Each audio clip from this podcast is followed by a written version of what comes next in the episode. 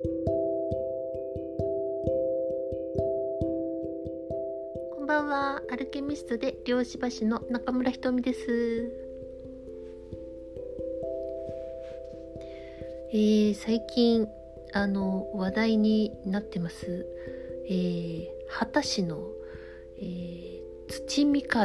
兼次さんですかね、えー、ラストサムライと、言われてる方ですけれどもあのお話がねすごく面白いですね、えー、こういう方たちがあのやっとこう表に、えーいろんなものを出すタイミングに、えー、出してきてくれているっていうのはね私たちの、えー、大和魂みたいなもの、えー、根本からね、あの刺激して揺さぶって、えいい意味での揺さぶりになるんじゃないかなと、え思いますね。であのラストサムライねえー、侍と武士の違いもあのちょっとびっくりしたんですけどもあの侍ってどんな、え、漁師場なんだろうと思ってね、え、観察してみたんですよね。いやそしたらね侍の侍の場ってなんかかっこいいですね。えー、っとねすごい特徴的なのが丹田の使い方がなんかすげえかっこいいと思いました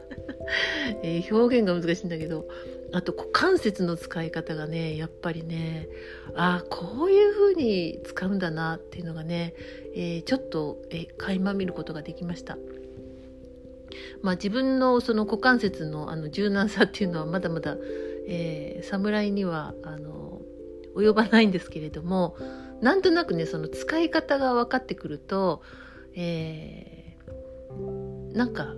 少しね可動域とかも広がるんじゃないかなとねなんかそんな風に思いました。まあ本当にあのえー、人ってこうやってえー、なんていうか鍛錬する、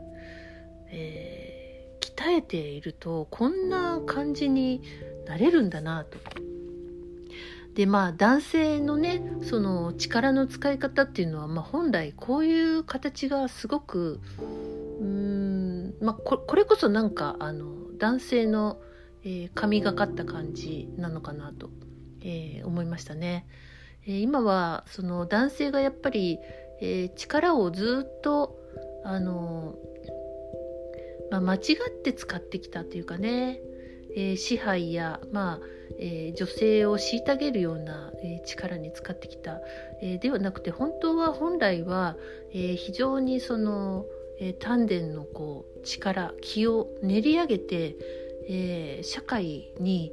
え貢献していくような力なんだなっていうのをね、え言葉で言うとなんか難しくなりますけどあの観察した時はうおーって 一人で大興奮してましたけどね。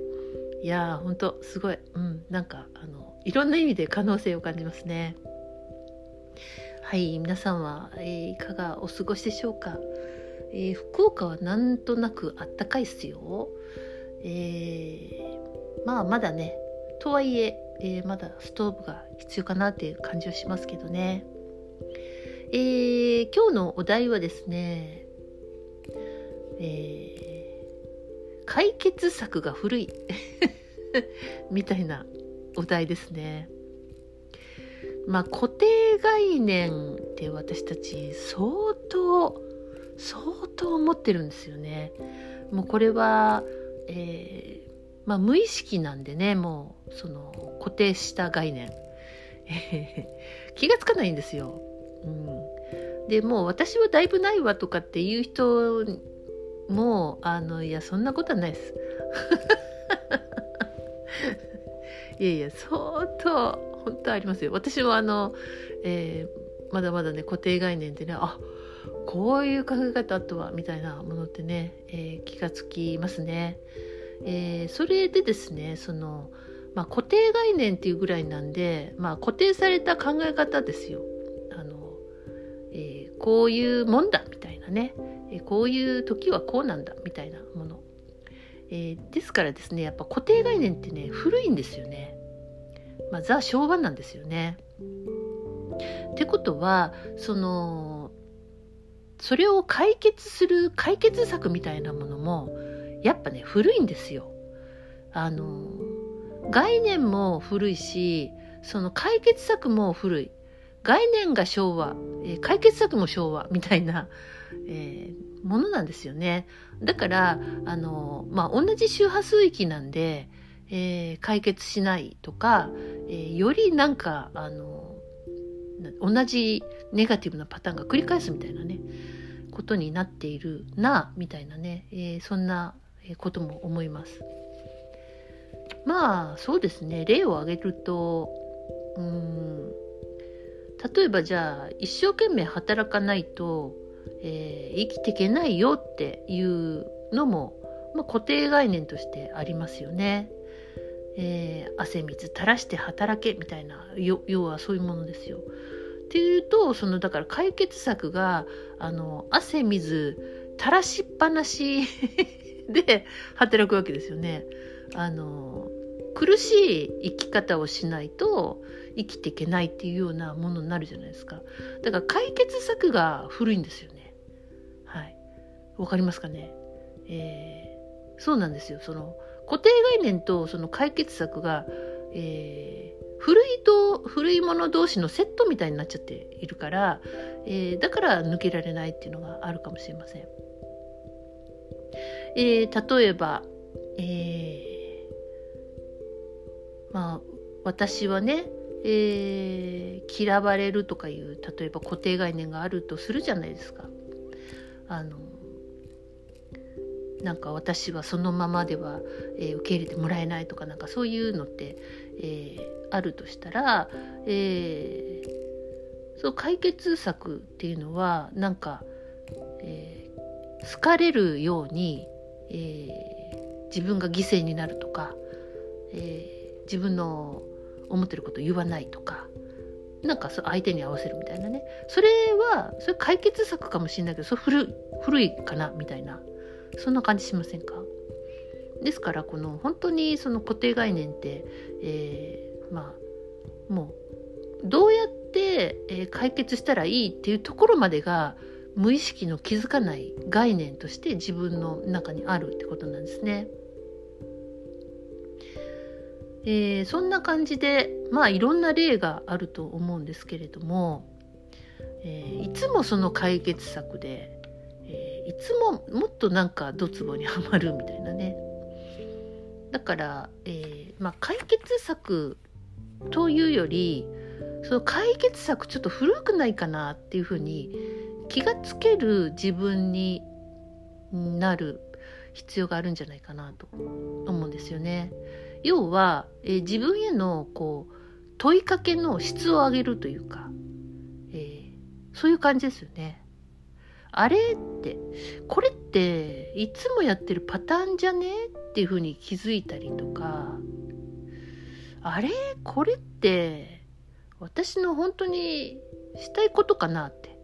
なんか無理して合わせようとすると苦しいな。あれ？これは、えー、苦しいっていう感じがあるってことはこれじゃないことをやれっていうことだねみたいな。そういうふうに分かっていく、えー、分かってほしいんですよね。その、まあ、体も、えー、そういうふうにそれでうっとくるようになんか訴えてきてるんですよね。えー、自分への問いかけの質を上げるっていうのはまあ、なかなかだからこれ固定概念だなとかこれパターンだなって、えー、気がついたところから、えー、じゃあ前のパターンまたやるのか。あの追いかけるように、え、こういう時はこうしなきゃみたいなそのこのしなきゃって急に畳みかけるように、えやってくるものをちょっとやめてくる必要がある。やめてみる必要があるんですよね。そこに間を置くえー、必要があるのかなと思います。えー、まあよくありますよねあの人間ってバタバタするじゃないですか例えばじゃああのお金が、えー、足りそうにないって言ったらあもっと時給のいいとこを探さなきゃとか、えー、もう一個バイト増やさなきゃとかでダーッと調べるとかなんかダーッとなんかか慌てて、えー、恐怖に駆られて動くっていう、えー、それまでがパターンなんですよね。それのその要はそういう解決策が古いっていう、えー、ことだと思います。だから、えー、そういうもうなんか反射的にやっちゃうような解決策にちょっと、えー、いい意味で疑いを持っている見る、うん。えー、自分の固定概念や解決策にちょっと待てよっていうふうに間を空けて、えー、疑いを、え持ってみる。で自分で問いかけてみる。みたいなことをね、えとっても必要だなと思います。そうじゃないとあのパターンに飲まれたままっていうことは、えー、また恐怖のパターン不足のパターンをまたやるってことですよね。そうすると、えー、もう前もやったパターンなんであのある程度慣れているし、えー、そういうこう勢いを増すためにまた、えー、やることになるので余計その、えー、両芝が大きくなってえー、余計あなたはそのプロになるっていうことなんですよね、えー、嫌なパターンのプロになるっていうことなんですよね、えー、それをもう本当にやり尽くしてるんでまあ無意識下に落ちちゃってバックアップされてる状態です、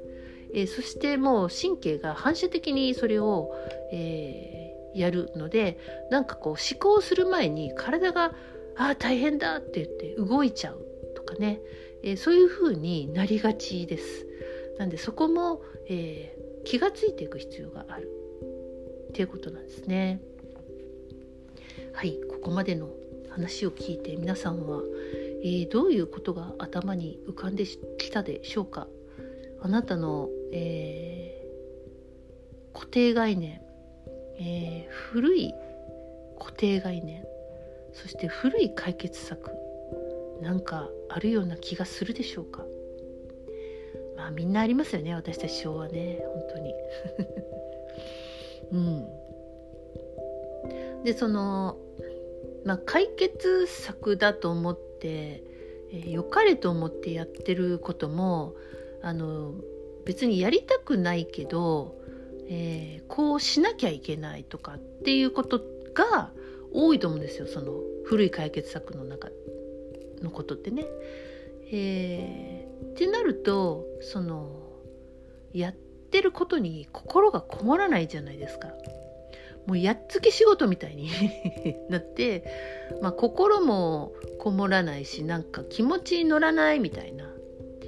えー、そんな感じになると思うんですね。えー、心が乗らないってことは自分の意識とかエネルギーとかあの乗ってないしまあパッション情熱みたいなものが乗ってこないですよね。そうすると余計疲労してきませんか？えー、情熱ってやっぱりとても大切だと思うんですけどあの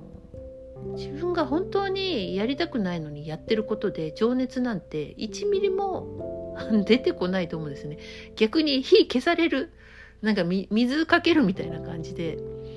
えー、情熱の火が燃えて燃え尽きてしまう、えー、冷たい氷のようになってしまう。そんな感じかと思います、えー、ですから本当にあのもっと違う策があるんじゃないかって考えてみたり、えー、もう少しなんか解決すぐ解決しなきゃっていうその焦りもパターンなんでえー、もうちょっと長期的にあの先を見てみるみたいな、えーまあ、そういうそういう観点も必要なんじゃないかなと、まあ、短絡的に、えー、すぐ手っ取り早くみたいなものがこう癖になってますよね。あまりにもインスタントで、えー、全てを何とかしようとする、えー、っていう、まあ、これも本当にまあ、私たちが、生きてきた中で、えー、培ってきた培ってしまった側面だと思います。まあね、えー、何事も行き過ぎるとあ過ぎたるば及ばざるが如しということになりますよね。えー、そうですねだから私たちはあのずっとこう力を明け渡した状態になってたわけです。えー、愛も、うん、明け渡したというか分かんなくなっちゃった感じですよね。えー、犠牲が愛なのかとか心配が愛なのかとかなんかすごいこう勘違いをしたまま、えー、本質が分からなくなっている、えー、そういう部分があるかと思います。明け渡していたものを、えー、が何だったのか、えー、それをまたまたね取り戻すというかうん自分に立ち戻って使うみたいなねなんかそういうことができたらいいかなと思うんですよね。えー、私たちはあのまあ、ずっとねこの無知な状態で、えー、能力を抑えられたままですね、えー、ずっと生きてきてるんですよね。えー、ですから私たちのその本質とか、まあ、源とか、まあ歴史も知らないですし、えー、どこから何の目的で、えー、来たのかが分かんないからさまようんですよね。でこの世でさまよってなんか死んでもさまよってる のっていっぱいいるじゃないですか。そうはねなりたい人は少ないと思うんですけども、まあ、ですから本当に、えー、真実のまあ歴史を知ったり、えー、民族性っていうんですかね、えー、私たちの DNA を知ったりですね、えー、まあ、そういうことからあじゃあ自分はどうしていこうみたいなものっていうのが分かってくると思います。だけど本当にあのしょうもない勉強ばっかりをさせさせられてですね本当に無知なんですよね私たちって。えーびっくりするぐらいあの無知な状態だし、えー、例えばそのテクノロジーも隠された状態なんで、えー、思ってるより原始的 だと思うんですよね。まあこういうものが今から明らかになって、えー、あれよあれよという間に、えー、なんか今までとは考えられない時代にはなっていくと思うんですけども、まあ、今その過渡期だと思います。そして、えー、テクノロジーは量子的なものが、えー、ほとんどになってくると思うんですね。そうなった時に、えー、知性を持ったものとうん一緒に生きていくことになります。ってなるとやっぱり自分が誰なのか自分の心が、えー、どういう状態なのか自分の体とコンタクトが取れてるのかなんかそういうことっていうのはすごい大事になってくるんじゃないかなと思います。えー、そしてあの止められてたのはあの霊的進化ですよね。えー、そういうスピリチュアルや、えーまあ、霊的な部分っていうのはまあ、オカルト扱いされたり、えー、なんかねあの最近でこそこうやって最近だいぶ変わってきましたけどね、まあ、ちょっと前まではあの変な人扱いだし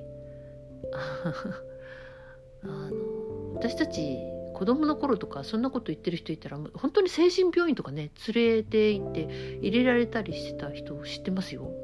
はいなんでそうやって病院連れて行かれたら頭おかしいとか言ってね、まあ、だから、えー、みんなそういうことは、えー、封印してきたみたいなね、